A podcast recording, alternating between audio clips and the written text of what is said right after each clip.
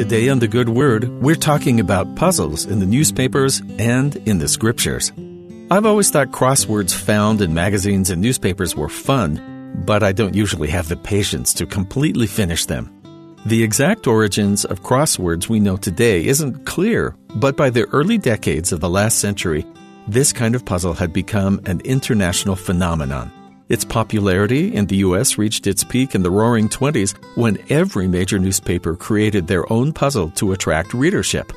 A writer at the time noted that libraries had become flooded by people flocking to the dictionaries, hunting for a word beginning with as or fitting the definition of make separate.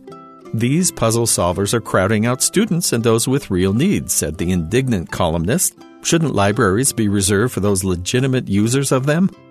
Enthusiasts and proponents of the crossword argued that the puzzle encouraged people to expand their vocabulary and better appreciate the English language by their search for unfamiliar words. With nothing to push us outside our current knowledge, we would never have the chance to search to expand our understanding.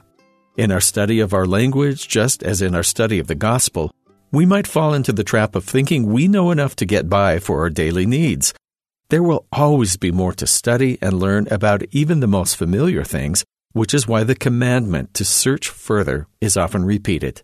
The Lord gives this invitation to search in 3 Nephi chapter 23 of the Book of Mormon. The Savior had greatly expanded the knowledge of those whom he was teaching, but their learning was not to stop there. And now behold, I say unto you, that ye ought to search these things.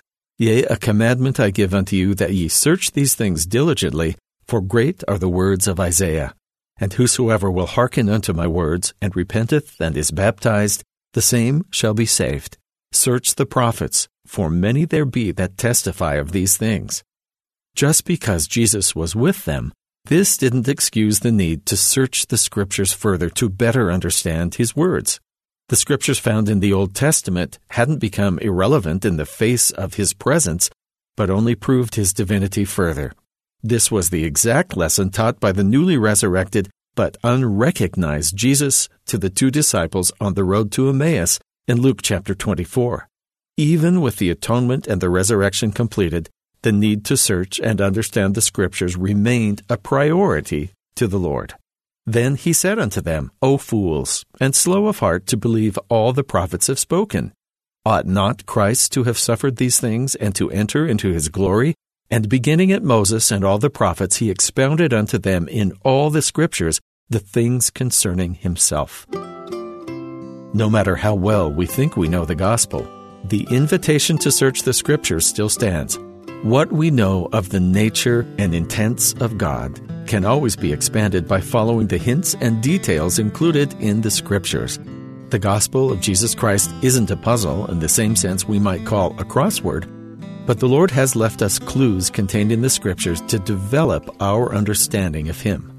The more we search, the more the whole picture comes together, creating an interconnected web of knowledge and faith.